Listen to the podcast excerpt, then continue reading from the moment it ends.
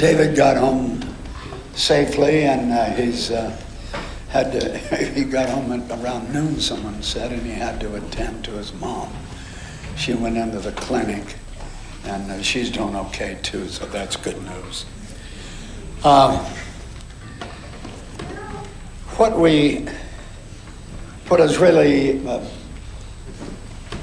central uh, to what what we're all about, what we're given to, because it's, it's when we're born uh, by God to live in a spiritual dimension, talking to a God that we can't see, who doesn't talk in the, in the normal uh, immediacy of our cognitive ways, but nevertheless, he speaks.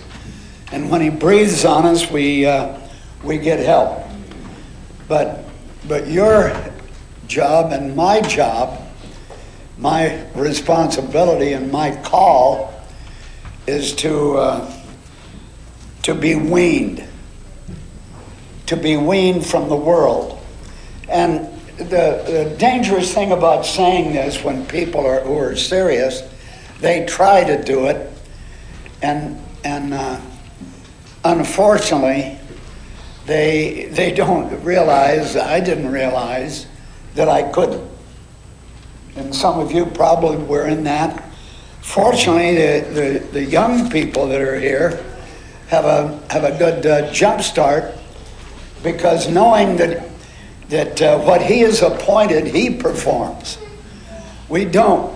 We don't know what every day has for us you know, there's some things are typical, and we're going to go through the, the job program.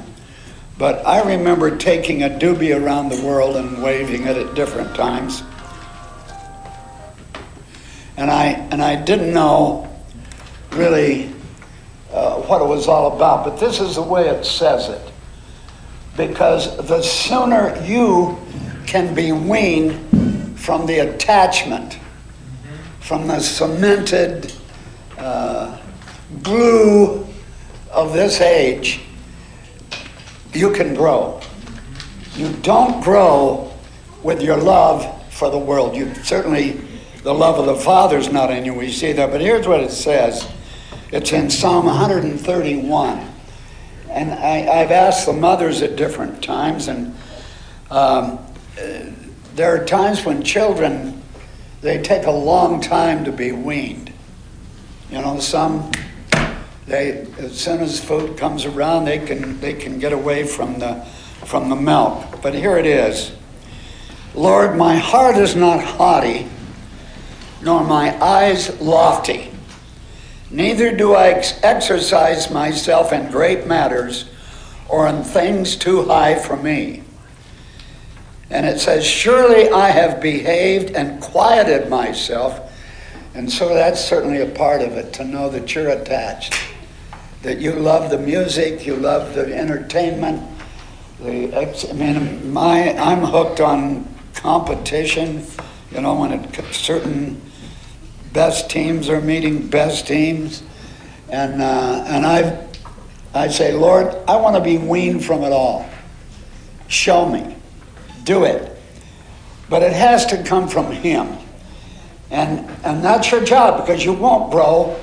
And, and, uh, and, and, and, the, and the central issue is for us to mature so that, that when, you, when you're all in with God, you have an opportunity that you never had when you thought that God was really all there for you. There, there's a difference that makes a big difference. He says, Surely I have behaved and quieted myself as a child that is weaned of his mother. My soul is even as a weaned child. So God help us tonight. And you can start, you know, every day. There's some things that uh, that I'm I'm thankful that that Lord's seen, shown me the trash and the waste of it. And but we have to ask for that. He's not going to. This isn't. You don't get on automatic with God.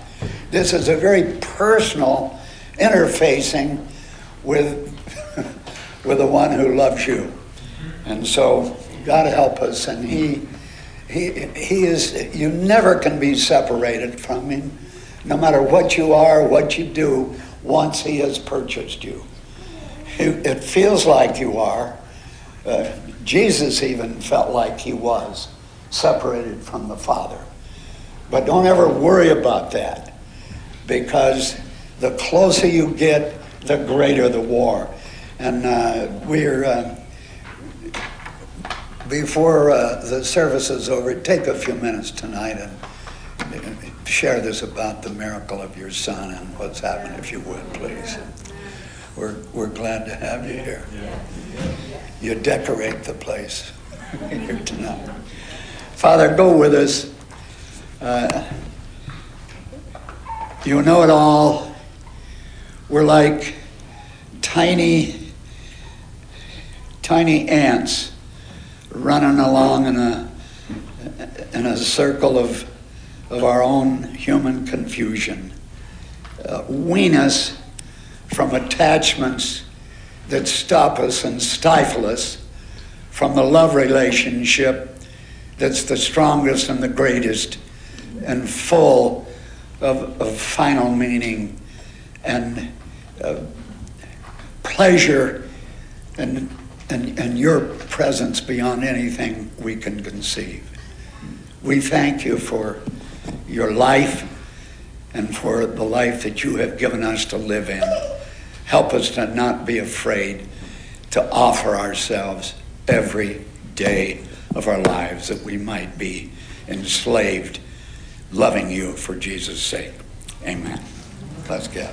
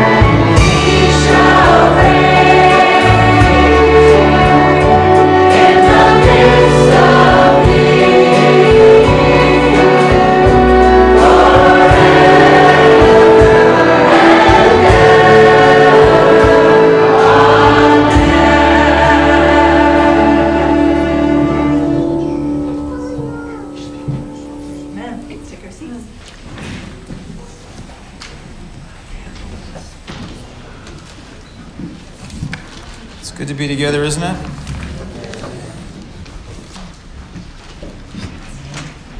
It is great to have Linda here as well. Forward to hearing from you.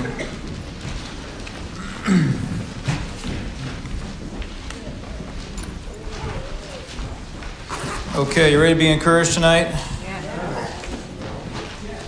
Try me. I think my dad just said try me. I dare you. A simple, simple theme tonight. It's called "Come to the River," otherwise known as "Dig Deep." That's what I want to talk about tonight.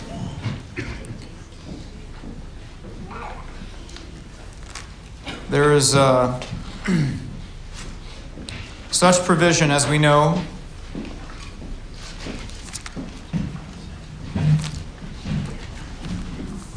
the Spirit of God every day. And there is, uh, I'm getting more and more tired of being run by the thermostat of the world. Anybody else? Good days, bad days. Maybe you have energy, maybe you don't. Uh, there is a river of life that is eternal and unfading and it's it's called the life of Christ, and it's within. And I want to take a look tonight at what it takes, uh, because there is uh, an endless supply of life resident with each of, within each one of us that the Lord has moved upon. But there are so many other there are so many other streams that we get involved in, so many other sources of life, some other things that are seen in the visible realm when the entire purpose of God is to bring us to a place where we realize that it's within. if you consider what uh, everything on, on the topical plane of this world, rivers are an amazing thing. Uh, really, all the, all the great cities of the world were built on rivers because that was the entire flow of life. Everything of life centered around rivers. Even here in Alaska, we get to send a lot of things out to the 150 plus villages that are out there. Brother John's been to a lot of them. And they're all on rivers. The source of life is just on rivers. Um, we live on the Tanana, as we know, it goes from amazing raging river in the summer to a trickle in the winter. But there are some other sources of water around here that are unchanging throughout the year, that are always amazing to me. If you were to drop over the back of the south end, uh, there's a spring that comes right out of the ground right there behind the south end. We used to use it for refrigeration and drinking everything. And it never stops flowing. There's a spring right behind the bluff that isn't above the road, but it's below the road, and it has flows into Whitestone Creek, and it doesn't matter what temperature is it's flowing.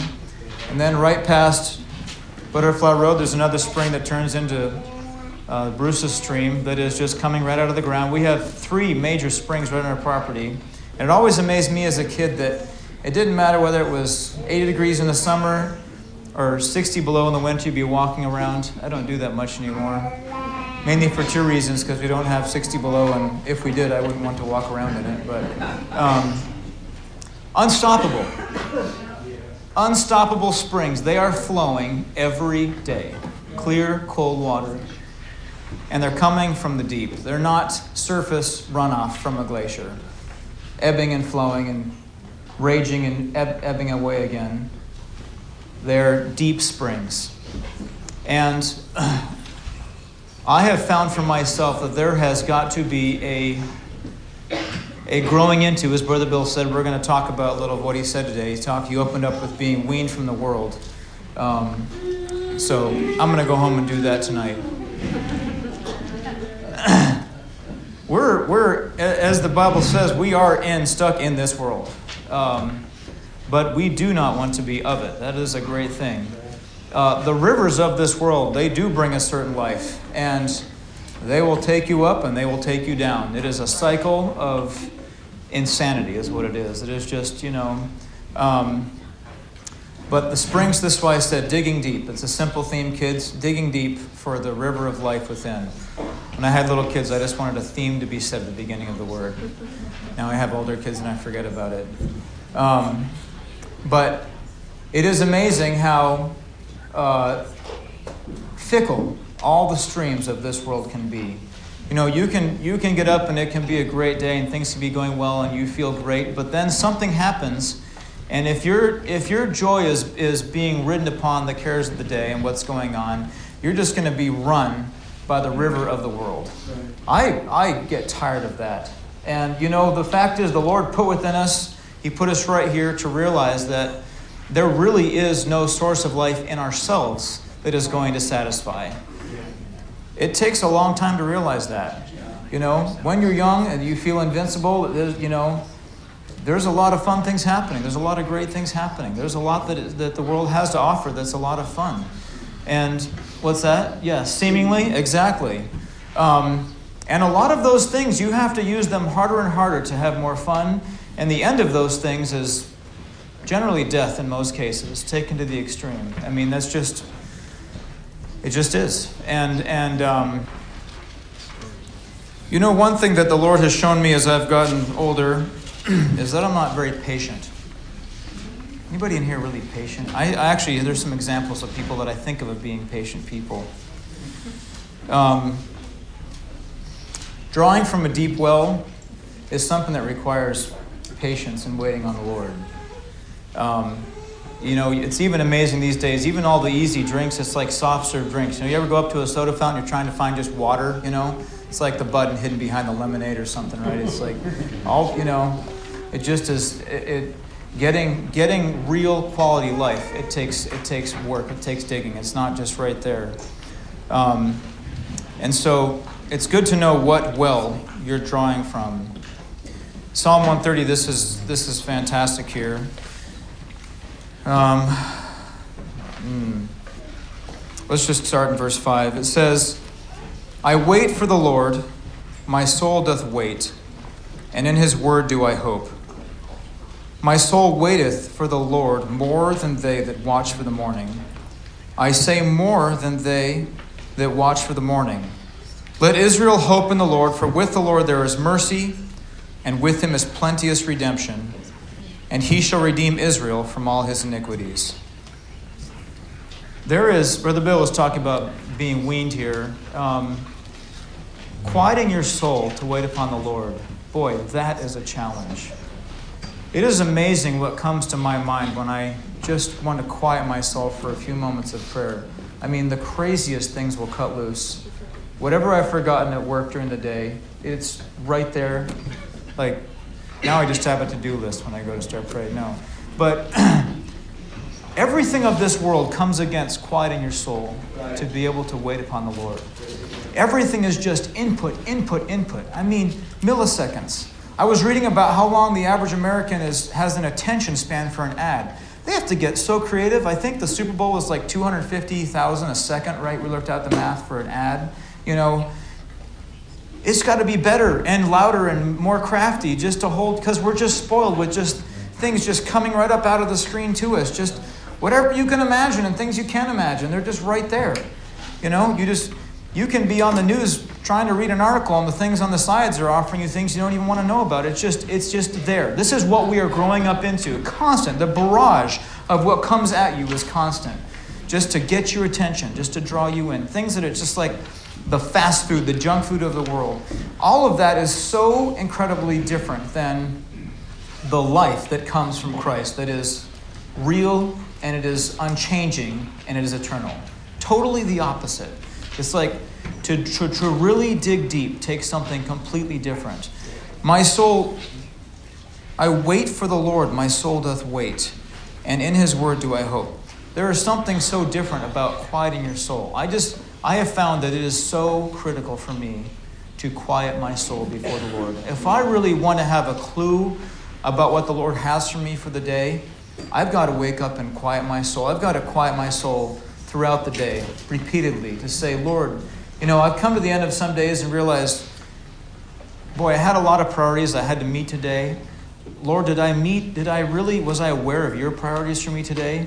Did I, did I have, you know, you can have one conversation a day and you realize that was the most important part of the whole day. That was the, that was the eternal part of living water that happened during the whole day. the rest of the day was a job. It was coming and going. But when you, when you really reach into living water, there's a change. There, there is real life. There is, there is, it is not a, a, an evaporative thing that takes place. It's, it's real. It is, it's an unquenchable source. And this is where um, I just, I love that song, Come to the River. It's just so simple. And I love it given to Laura just right in the middle of a service. It just, it never runs dry. There's, there is, there is only one river that never has run. This, every other river that you and I have tried, it might last for a good long time, but it, it is to run. Some of them don't last that long, but they will run dry. And when they run dry, they leave you feeling more empty than ever before. Why did I go down this path? Why did I think this was so fun? And you know, the patience of the Lord, He lets us run down and drink out of all those rivers that we are persuaded that we have to. And He doesn't, as Brother Bill said, He doesn't leave you. He's there when you realize oh man, I want to come back to my senses. You know, he doesn't. He lets the prodigal run all the way to the pig's pen and realize this has been an interesting road. I've spent all the money, I've tried all the fun, I've done all the things, and now I find myself literally in a pig's pen.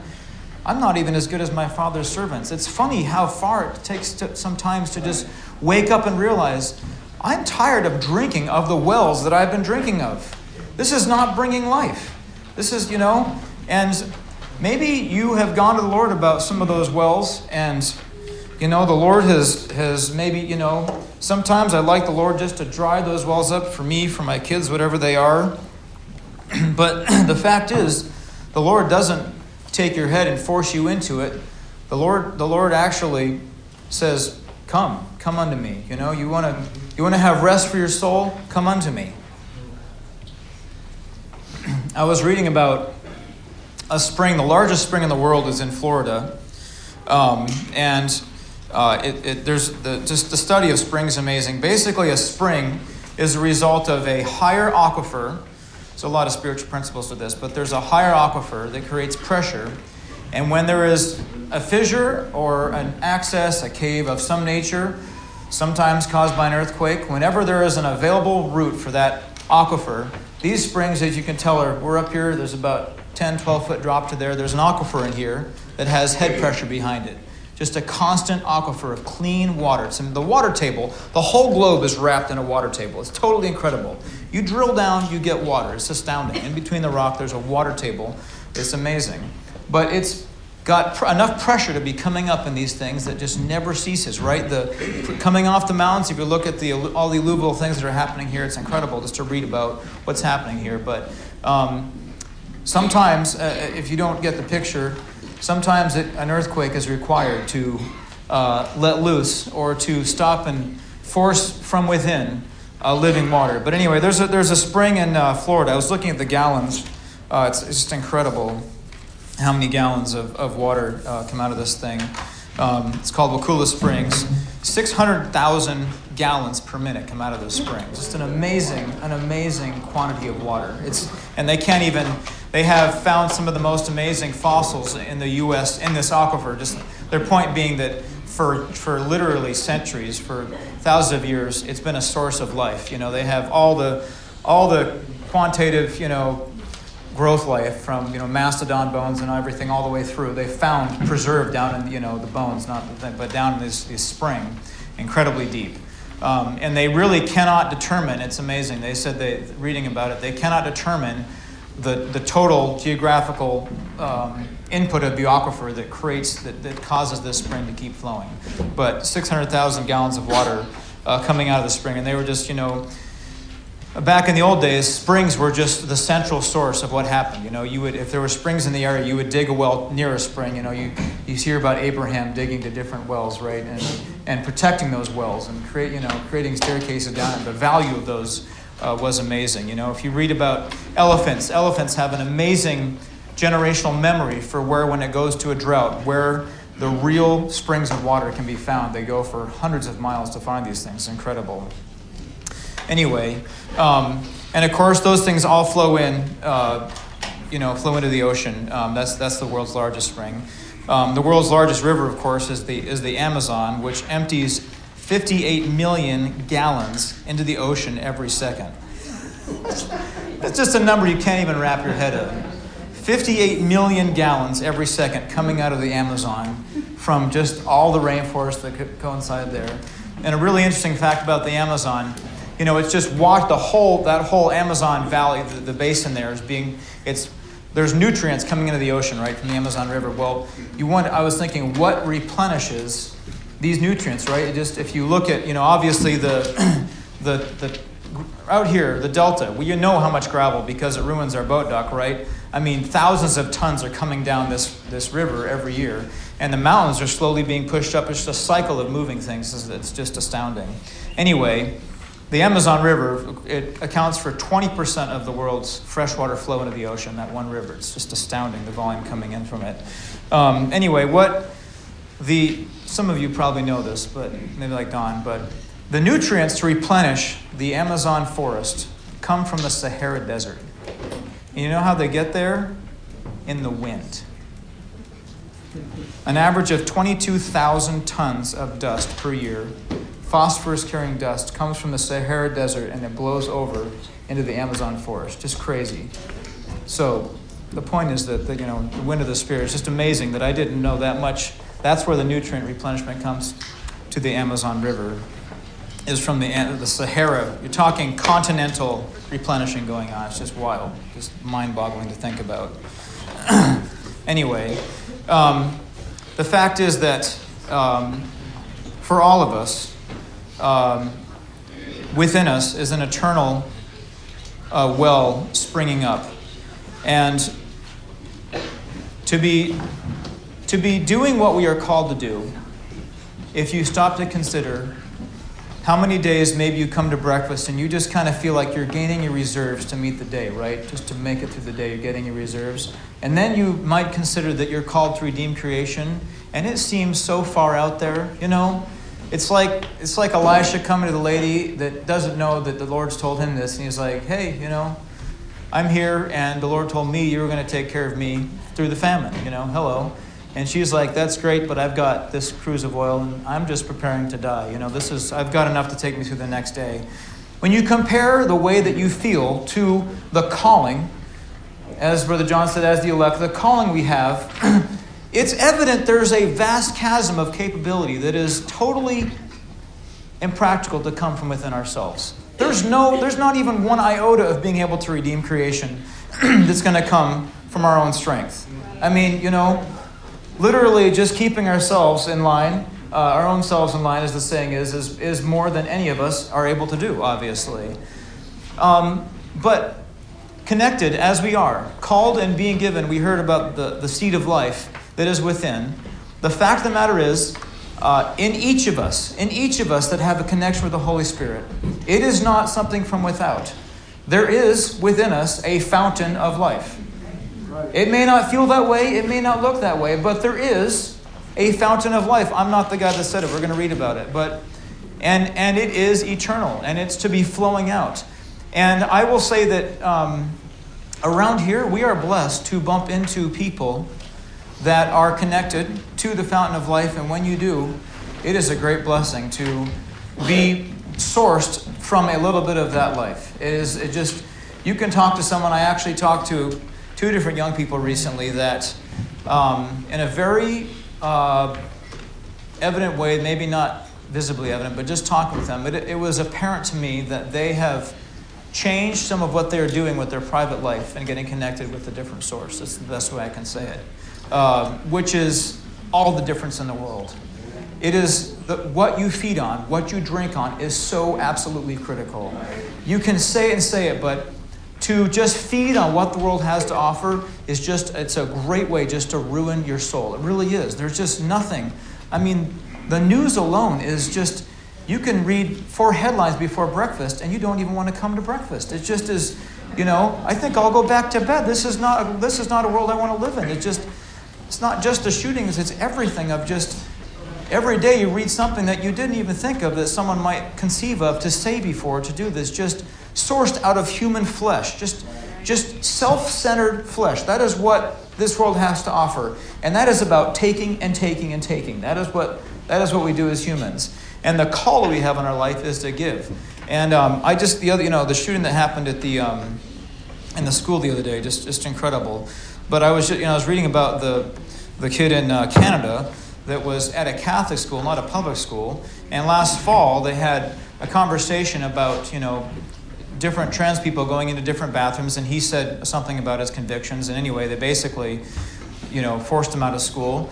And then the girls in the school were so offended by what was happening in their restroom that they brought the thing up for public discussion again this spring. And they asked to come back, and he came back and he restated what he had said about it. Just literally, I read, I read what he said. It's a simple statement about, I think the boys should use this restroom and the girls should use this restroom. And they had him arrested. And I'm thinking to myself, this is not in a public school, this is a Catholic school. He's arrested. There, there really isn't a compass left, and we know this already, um, in the world, but. Um, the way that the enemy brings us water to drink, it doesn't seem that obvious. Uh, you know what I mean? Like the, the fast food that comes from this world, it, it seems pretty good at times. It is, it is amazing what people can do, and there's, there's some great people there.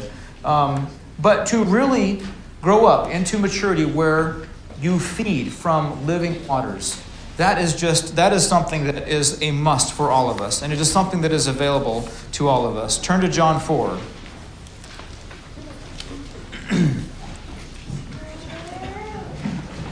I don't know what, um, you know, I don't know what future inventions or future entertainment um, but is going to come up. But I know that the Lord is in the business of letting us have as long of a drink as we need to be persuaded that that life source is not going to bring us life. And not only is it going to bring us life, it is going to become a detraction. It, it just it's like a black hole. It just it just it's, it just draws in. All you want to do is, if you, you know, if you're going to live in the land of entertainment, which we all have, you have to have more and more entertainment. You know what I mean? It's like none of those spectrums from, from the most seemingly, um, you know, harmless thing all the way to drugs. They just, there's no, you have to have it more and more and more to keep getting a different fix, right? There's nothing, there is no eternal sourcing from that. Um, there's no satisfaction, there's no peace in your soul. And this is, um, we know the story, but I want to read this story. Just I was reading this the other day, and it just it's it's done so well. This is a, story we know of Jesus coming to, going on his way to Samaria. This is John four, verse five, and I just want to look through this story really and just talk about it a little bit. But in verse 5, it says, Then cometh he to a city of Samaria, which is called Sychar, near the parcel of ground that Jacob gave to his son Joseph. Now Jacob's well was there, again, an ancient, right? It took a lot of deep well to, to create this. Jesus, therefore, being wearied with his journey, sat thus on the well, and it was about the sixth hour. And there cometh a woman of Samaria to draw water. And again, to get the whole picture here, Jesus actually happens to be thirsty, and he's trying to, he, he knows this woman is coming, right? This is obviously, the, he knows what's happening, but it's a great play out here. And Jesus saith unto her, Give me to drink, for his disciples were gone away unto the city to buy meat. Then saith the woman of Samaria unto him, How is it that thou, being a Jew, asketh a drink of me, which am a woman of Samaria? For the Jews have no dealings with Samaritans. And Jesus answered and said unto her, If thou knewest the gift of God, and who it is that saith to thee, Give me to drink, thou would have asked of him, and he would have given thee living water. This lady has no idea what is about to hit her. I mean, literally, she's just there trying to get some water out of the well, and she's got a dude asking her for water, and she's like, What is going on? She just isn't reading this at all for so long. It's amazing. She doesn't get the living water. I don't know how it's said in Hebrew, but it didn't come through. Sir, thou hast nothing to draw with, and the well is deep. From whence then hast thou that living water? You know, like, okay. Art thou greater than our father Jacob, which gave us the well and drank thereof himself and children and his cattle? And Jesus answered unto her and said, Whosoever drinketh of this water shall thirst again. But whosoever drinketh of the water that I shall give him shall never thirst. Now consider that. There really is only one source of life where you never need to thirst again. That is an amazing thought because real satisfaction, real eternal satisfaction is only found one place. It just it's just it's so different the life of Christ that is available, that brings peace to your soul, is entirely different than everything else that you can keep trying to feed it to make the day go okay.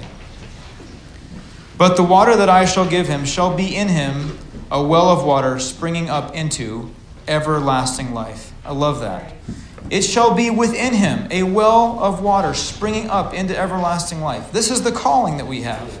It's not just making it through the day for yourself, it's that when you're connected to the source, you actually become a well of water. That's all. Think about that. Think about not just being okay to make it through the day, but, but being a well of water, a, a well of the life of Christ that isn't something dramatic or ecstatic, maybe.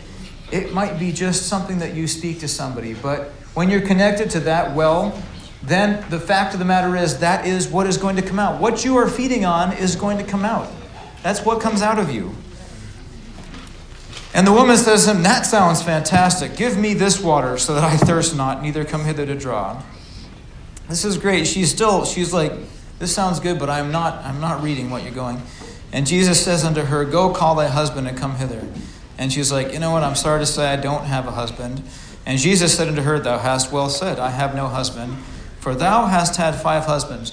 Right here, the whole trip to the well was like, wow, what has just happened to me? Something, I, something else is happening that I have not had my eyes open to at all. And whom thou hast now is not thine husband, and thou that thou saidest truly. And the woman says, Sir, I perceive that thou art a prophet. That's good. Anyway, let's jump down to verse 23. But the hour cometh, and now is, when the true worshippers shall worship the Father in spirit and in truth. For the Father seeketh such to worship him. For God is spirit, and they that worship him must worship in spirit and truth. And the woman says to him, I know that Messiah cometh, which is called Christ, and when he is come, he will tell us all things. It's like it's out there still. I know there's something out there that is so amazing, right? My point is that What's right here within that you can be tapping into? She's, she's talking to Christ himself, and she's still thinking this thing is coming, right? And Jesus saith unto her, I that speak unto thee am he. Whoa. you know, now, now her eyes are opened. And this is what's great. And this and upon this came his disciples right at this moment and marveled that he talked with women, and no man said, Why seeketh now? But verse 28 is what I love. After hearing this, it says, Then the woman left her water pot and went her way into the city. It's like this is what this is what happened when she realizes, okay, I'm going to leave the water pot of what I've been drinking from. I've just run into a real source of life, and I'm going to go tell my friends that I have actually found the real source of life. When you actually have peace to your soul and you realize the difference of what it brings to you, connected against everything else that is coming, it is so utterly different. It's like, you know, kids, I, I can God out entertain what the world has to offer? I don't know that He does. I don't know that He competes on that field. You know what I mean? Like, the stuff that comes that is so exciting to all of us, the well of life from within, it is not the same thing. You actually have to dig your own cisterns. That's, that's what the Lord says.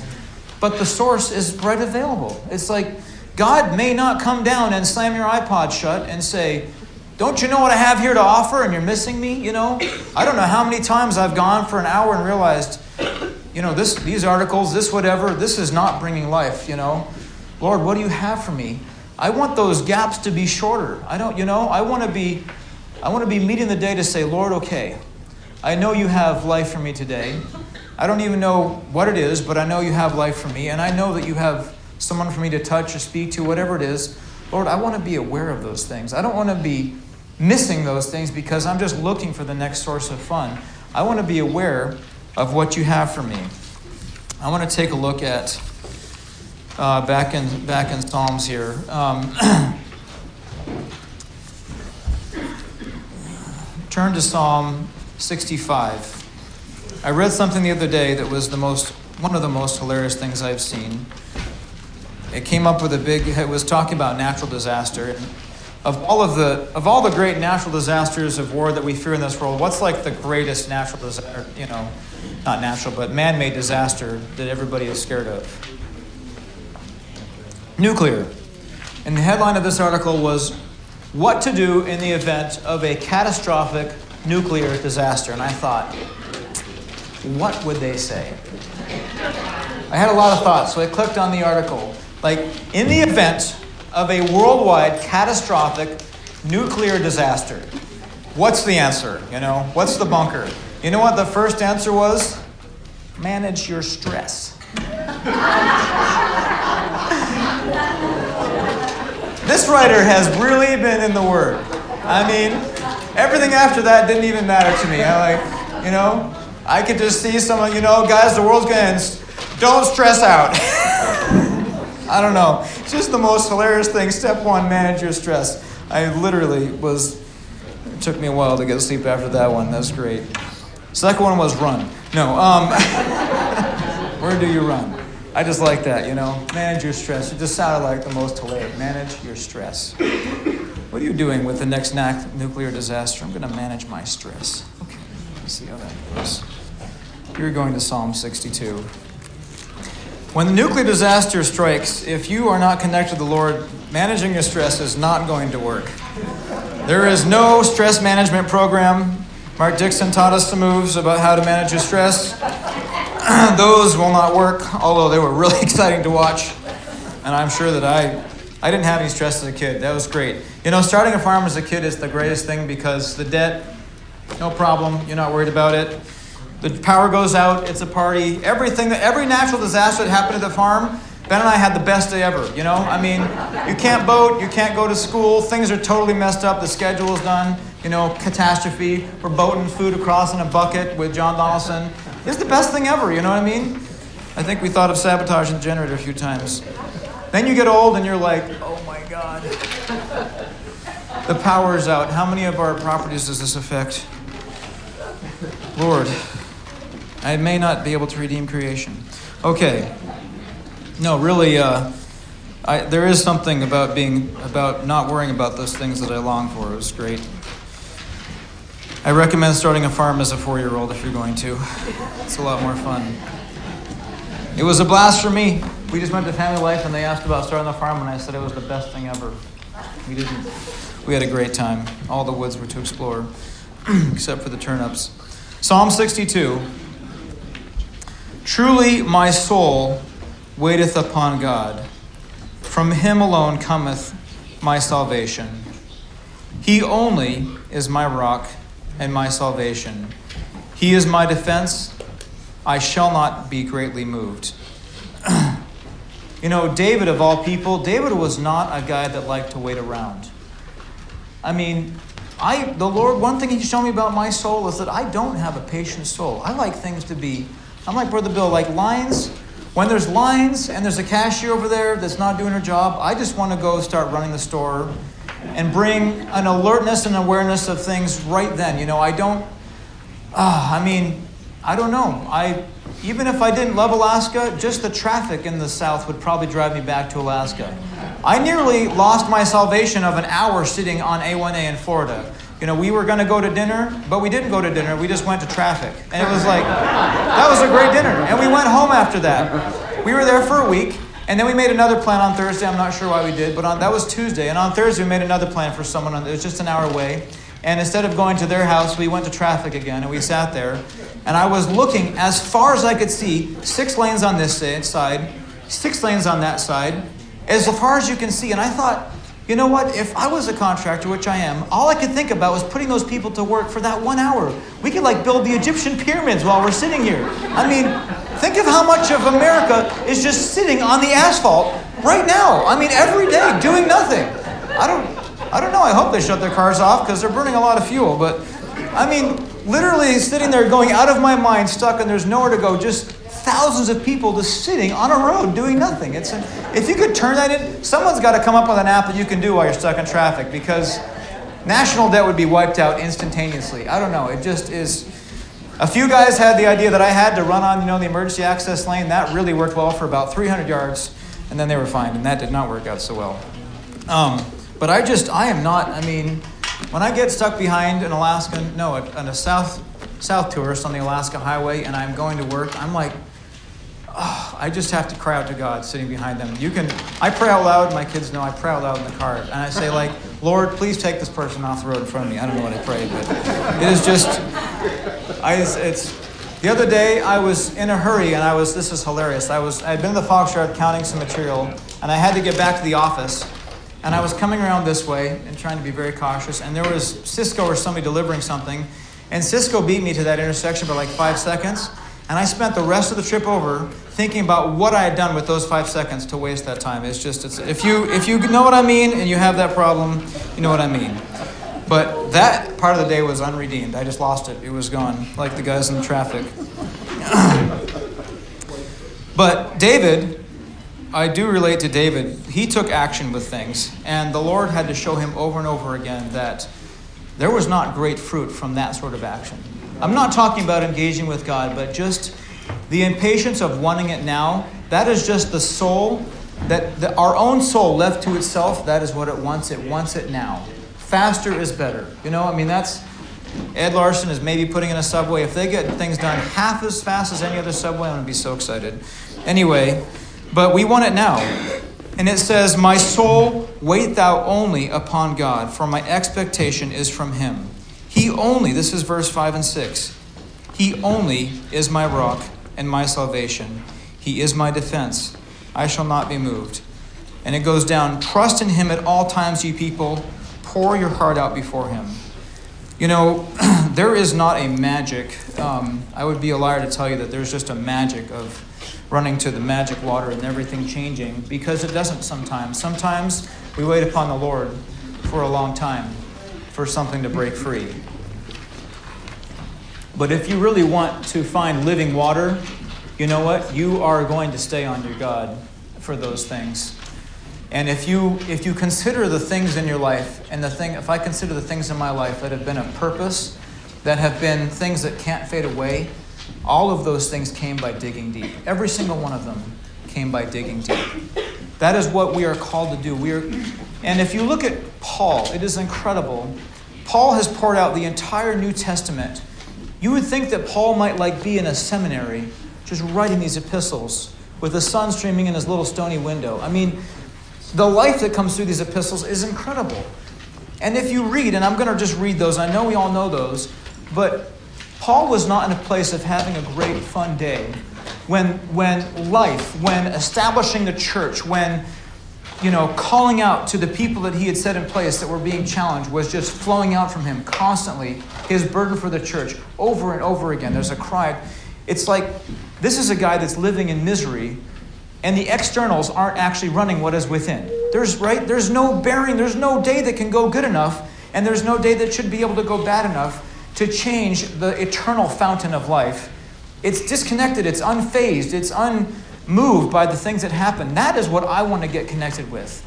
I mean, it's just, it is a different life source than the life of this world. And what I can say about the life of this world is the Lord must want us to see the total ridiculousness, the total depravity of what this world has to offer right. in comparison with the life of, a, of peace and life to my soul. Because there is, when you, again, you read the news, you know what your soul gets? It gets anxiety.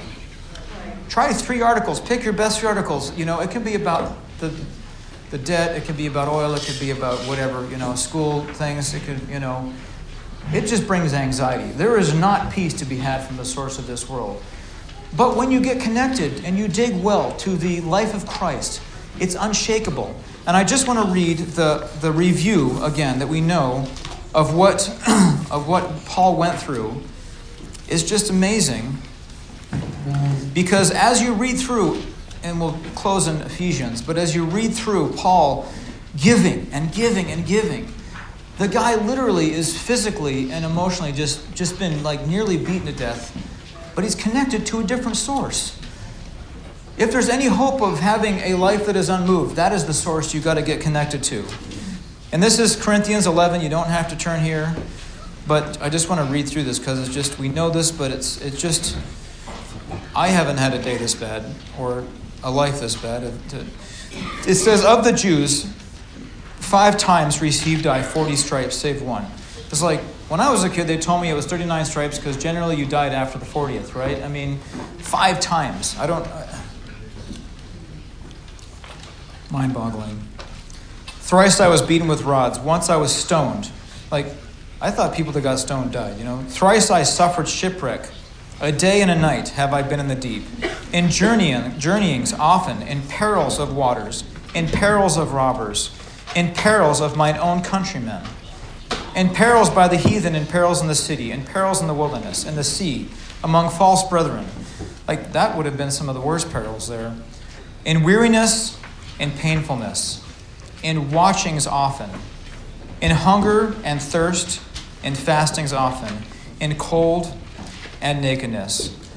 Beside those things which are without, that which cometh upon me daily, the care of the churches. Who is weak, and I am not weak? Who is offended, and I burnt not? If I must needs glory, I will glory in the things which concern mine infirmities. and the, the point of this is that the provision that we have available to each of us isn't a provision that's just enough to make you get through a Tuesday morning or to get through whatever day is a bad day. It is on a totally different scale. There, and, and all of us are aware of when we bump into that, when you bump into a conversation, when you bump into somebody, when we're encouraged by a psalm that comes from within, when you hear uh, you know, someone that says a prayer and you know that they're just physically in such a battle and they're making a declaration of faith, and life just comes out of that. That ever, it's just, it's, it's undeniable. It's sourced from a different life source, uh, source of a very deep fountain, a fountain that cannot run dry. And that, that to me is where I want to be found. I want to be found uh, drinking from that fountain. And the Lord doesn't always make it, make it easy. Um, he doesn't. I mean, there are things that, you know, you seek for yourself. There are things that your children seek out that you pray with them every night for that you don't have an answer for. And you'd be a fool to make up an answer because God does things that He doesn't tell us why. All we do know is that there is a purpose in everything that is happening. And I know for myself that God's purpose for me is to have me be fully persuaded that I don't want to be drinking of fountains that are going to give waters that fail. I don't want to be found drinking those fountains. I want to be found connected to a source that enables me to grow and enables me to maybe just by a fraction of an inch see, Lord, maybe I can't redeem creation, but I can speak to my neighbor some life. I can come into a conversation, maybe if you're in high school or junior high or whatever, and maybe here and just maybe you just say one sentence that comes against something that's of negativity and you change it around. That's that is the simple reality of what it means to have coming from within you living water. It doesn't take much. Maybe you don't say anything and you walk away, whatever, you know, whatever level you're at. But when it's there, when you're connected, just like a spring, when that aquifer is pushing against a spring, a real aquifer, it's going to find its way up. It's going to have three streams flowing out that don't ever quit, that are just, it's going to come forth. That's the principle of the life of God. Turn to Ephesians 3. We'll close here. and again, we know this, but it's Paul. Considering what Paul has just said, there has to be a willingness for us to work, to do the work of coming before the Lord. You know, we, the word offer. And you know what? That isn't just easy street. You know, what we have said, I mean, the, the shift of what we said recently is that you can just wake up and sit there and the Lord will throw you on a spiritual conveyor into holiness. No, there is an involvement with the work of the Spirit. There is an involvement to dig deep but there is a provision that is endless. and so we find Paul saying right here, after, after knowing these things he's go to, you just you think about the Paul is writing out of prison. Most of these things are literally penned out of prison. This is incredible to me that he's in this condition. You know, could be asking, he, you know, he, it's just amazing. And it says, and we'll just pick this in 16, it says that he would grant you according to the riches of his glory to be strengthened with might by his Spirit in the inner man. That is where you want to be strengthened. That Christ may dwell in your hearts by faith, that ye, being rooted and grounded in love, may be able to comprehend with all the saints what is all of this. And then in verse 20, now unto him that is able to do exceeding abundantly above all that we ask or think, according to the power that worketh within us, unto him be glory we have got to have faith. Ben talked about faith and, and the Lord making us people of faith. There is there you have got to choose to believe that that really is available to you. That within you is this power. Within you is this life, and and that you are going to be able to be strengthened by digging deep. It says of the of the tree that is by the rivers of water. It says it shall not see when heat cometh. I love that If you are not by a living river of water, boy, when he cometh, you are going to be wiped out and hopefully driven to that source. John 7 says, He that believeth on me, as the scripture saith, out of his belly shall flow rivers of living water. That is a promise that is not a failing promise. That is a, that is a promise of the fact that within each of us is a source of life that is the same source that Jesus himself was connected to, that Paul was connected to, that David was connected to, where they could say these things not because they were, they were in their weakest conditions saying these things, but they were actually connected to a source entirely separate from their own life that was the life of Christ. And that life is, thank you, Lord, it is an unwavering source of life. And when you dig deep, uh, there is no other option but for it to flow out and bless those around you. Amen?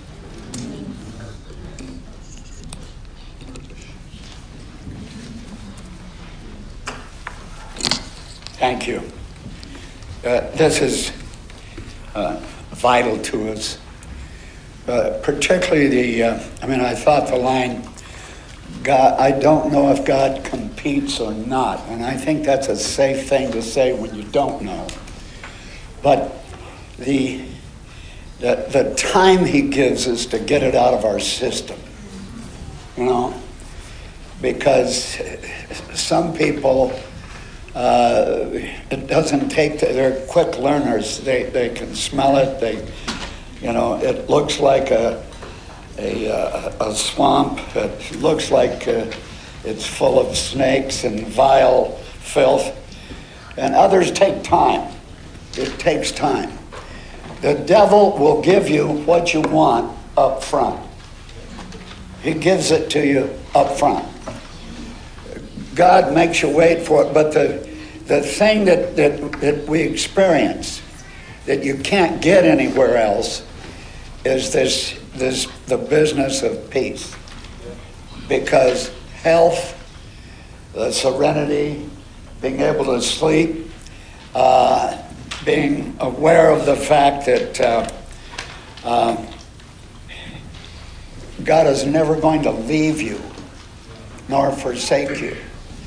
The, the flirting with, with the, the law of the Spirit of life and vacillating with that because the enemy has convinced good people that they really aren't attached anymore, and so they live askew. They're, they're, they're zigging and zagging. And I agree with you on patience. On the natural, it might be a good thing. There are natural things that you have to do now. The, the Blitzkrieg method was a general in the German army and he was kind of a hero because he said, hit him now, hit him first. And for, for criminal activity and, and things like that, I agree. But the most important thing for all of us as far as growth, certainly for me, is to stay under. I said something the other day, I can't share it, but God is so good. I, I was talking to a father, and I said, I'm not going to do anything, uh, but if, if God brings this about, uh, I will move. And I'd forgotten about it.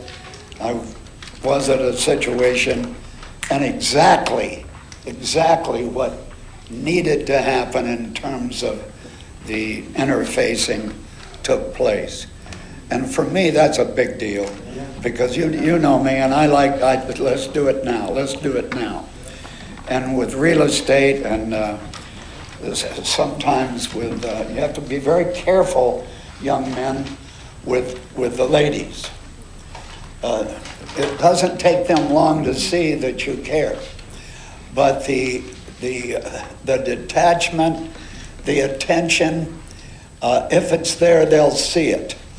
But you, you have to know uh, uh, exactly what it is in regard to uh, your advancing. Because frequently you, you can, um, uh, I mean, getting acquainted is an important thing. And uh, the, the Hells Angels just to kind of grab their ladies by their hair and say, here, ride with me. But they're in the neighborhood where that's happening. But uh, God gives us the capacity to stay under Him and get His direction. He is more interested in your peace and your productivity, no matter what it is, than you are. He is more advanced than you are. He's better than you are. He can throw better parties. And I, I really, I'm glad you said that because to tell young people that they, you know, if they're on their own and they do their thing, they can't have fun. No, they will. No, they will. And I, I, I recommend if you if you think that's going to make you happy, go to it as quickly as you can, so you get time to get over it. Uh, I don't warn anybody anymore. I used to, but the fast learners uh, go right for what they think they want. And uh, I know that's not necessary. You also have, so have to be careful about it. But the most important thing is that the source is inside. It's yours, and he said that several times. And if and, and the issue is believing that you and God together and where He wants you to be and where He wants you to grow is available to you every step you take. And you won't see it as you go. But this patience is all it means. It's not just waiting a long time, it's staying under. The hupomeno is to stay under God. And if that's central in your life, you will grow. And I, I was thinking tonight as he was talking about these, come on, my dear, we want to hear from you. You, uh, you did have, uh, you know, and I was thinking that what your son went through, uh, many times you probably thought, dear God, I wish I could have done that for him because uh, it's, it's very painful to see those you love go through it. Oh, yeah. And let us know what uh, uh, about this now. Okay. Number one, I wanted to say thank you for being a part of the journey. Um, I don't think that, well, I know. I know because of tapping into the life and being connected to not only this group here, but all over the world. We had, we had places praying all over the world. And it, we had one vision that came that showed bolts of light jumping from place to place, you know, and I swear he was under 24 hours of prayer. But um, September 7th is when he had the accident and he was life lifted, um, life lighted out to Anchorage. And um, while we were still in Fairbanks, uh, Sarah got the phone call from the doctor and said, you know, preparing her that he would probably not be alive by the time we got down there. And we were quiet during that time, that flight down. And when we got into the room to see him, um, it was awesome to see. And I remember sitting down with the doctor. I think it was about the second second day. The doctor wanted to go over the reports with me, and um, he was giving all the reasons and saying, you know, uh, there's no activity here. We can't really see what's going on. There's so much swelling, and the swelling is going to be so great that um, he could he be brain dead, and we don't know how this is going to turn out. And I looked at him and I said, he will be fine either way, and we will be fine either way. But until that choice is made, we will speak life to him. And I mean, that was that was bottom line with me. You know, it, and I was surprised at the force that, that it came out of. It was, you are giving me this report, and I understand the report because I have medical background in it, but I'm telling you that there is a higher power, Yeah. and we will speak life to him. And he looked at me, and he got up and gave me a hug. Uh, it took about two and a half, three weeks um, before he came out of a coma.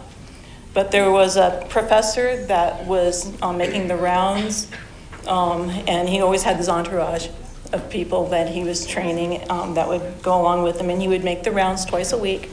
And he'd come up to the room, and he always invited the nurse and whoever was in the room, and usually Prince was there every day um, with Andrew. And Sarah would come, and they would you know, take, take turns. I knew my responsibility was, was with the three children. So that's why um, some, somebody has to hold the, the home front during that time. But, so Prince was out there, and the nurse gave the, um, you know, her briefing to the professor, and all these students are standing around. And he listened to it, and then he said, I want you to hear what I'm saying. We have no scientific explanation for what's happening. What's happening in that room is a divine miracle of God. That man should not be alive. It was that black and white. It was that trans obvious, even to the medical doctor. We had the head nurse um, come to us one day, and she said, because things were happening. We were putting, I was putting out the word, you know, as to this is our next prayer request. This is what we need to see next, you know, and join us. This is what, what we're asking for. And then that next step would be met, you know. And so the head nurse came to us and she said, I don't know what it is that you do, but this is the next step. she said, uh, basically, was he needed to get off the ventilator and onto BiPAP breathing, you know, and, and so we put that report out, you know. We needed to get off the ventilator and onto, onto BiPAP breathing, you know. And there were so many miracles that, that happened that only God could do. Only God could do. There wasn't anything that, as a mother, that I could do. There's nothing that a father could do. Nothing that we had the ability other than just to break before God and to be connected. Excuse me if I cry. it is still so real to me. And the grace and the mercy that we experienced during this time.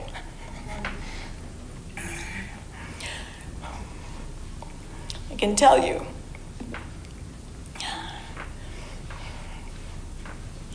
Sarah and I spent a lot of time together at the, at the house and in praying and in singing, singing together to encourage one another.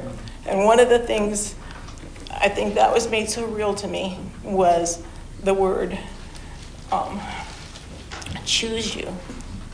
Choose. Choose this day whom you will serve. No. And as for me and my house, we will serve the Lord. Okay. Let me ask you when Shadrach and Meshach and Abednego were in the fiery furnace, and when Daniel was thrown into the pit, when did they choose? Did they have to wait until they were in those situations to choose, or was there a choosing before they were in the situation? Choose you this day. You cannot walk two paths. You cannot drink out of two springs. You can't bring forth both sweet water and bitter water.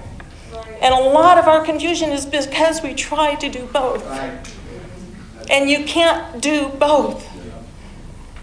I think there comes a dividing. There has to be a rendering and a tearing away. Where you see, when it comes to life and death matters, that you choose life. You know, I, I love your song. And I'll bet you, you thought about that. Oh, through the test, through the Yes, Would, uh, So- Becky, go to the piano, Becky. Go ahead. Let me say, yeah, I want to finish, I want to finish up the rest of the report there. That's true about the Lord giving me this song through the test, through the trial, through every dark mile. In the depths of despair, I, the Lord, am always there. Of course, when you pen those words, you Yeah. know, then uh, what I was going through at that time was real to me. This was even more so on a, on a deeper scale. Sure. The truth is the truth no matter what. And, and it, I would not have been able to go through what I went through here had I not been choosing along the way. Right, right. And that's the truth for all of us. Sure. You have to choose today. You have to choose tomorrow. You make it part of your life so that you're choosing life and that you're choosing God because it is a matter of life and death. And it's very clear, the word tonight is dig deeper. Yes. And you had to, Yes. because you, you weren't ready, only in the sense of who you were standing with, because you didn't know this was We coming. didn't know it was coming. No, no. So the report today, he's back home. He's a walking, talking miracle. The only thing that we're waiting for now is his vision to um, return. Uh, The neuro-ophthalmologist, we've had three different optometrists, ophthalmologists, and a neuro-ophthalmologist take a look at his eyes. His eyes are good. The nerves behind his eyes are good. It's just the brain that needs to heal to be able to communicate with his eyes. One of his, one of his eyes, he was blind, um, I think it was the left eye, uh, except for the lower fourth quadrant, he wasn't seeing. Uh, he was seeing only out of the lower fourth quadrant. Um, last week, when he went to the ophthalmologist, he's now beginning to see the upper rim on that blind eye. And so healing is taking place. Um, he has been given a, a one of the doctors here locally um, checked him over and everything and said, once your eyesight comes back, you're good. You're good to go. And that, I mean, that is amazing, just absolutely amazing. Yeah. And, and if you were to run into, run into him and to talk with him, um, well, he went and saw the, the speech therapist, and the speech therapist said, you don't need me. You're doing fantastic. I wouldn't even take you. You know, That's great. his enterologist has written him off um, and cleared him. So he's just going through some pain um, maintenance, um, management, pain management, because he's still having, well, he's having some headaches, and the headaches is the indication still of the brain working and sorting it out. It takes a little bit of time for that to happen, and so he's um, doing through that. But he's home being a, a daddy and being a husband and doing what he can around the house and Praise God. engaging, and it's a good report. Let's stand.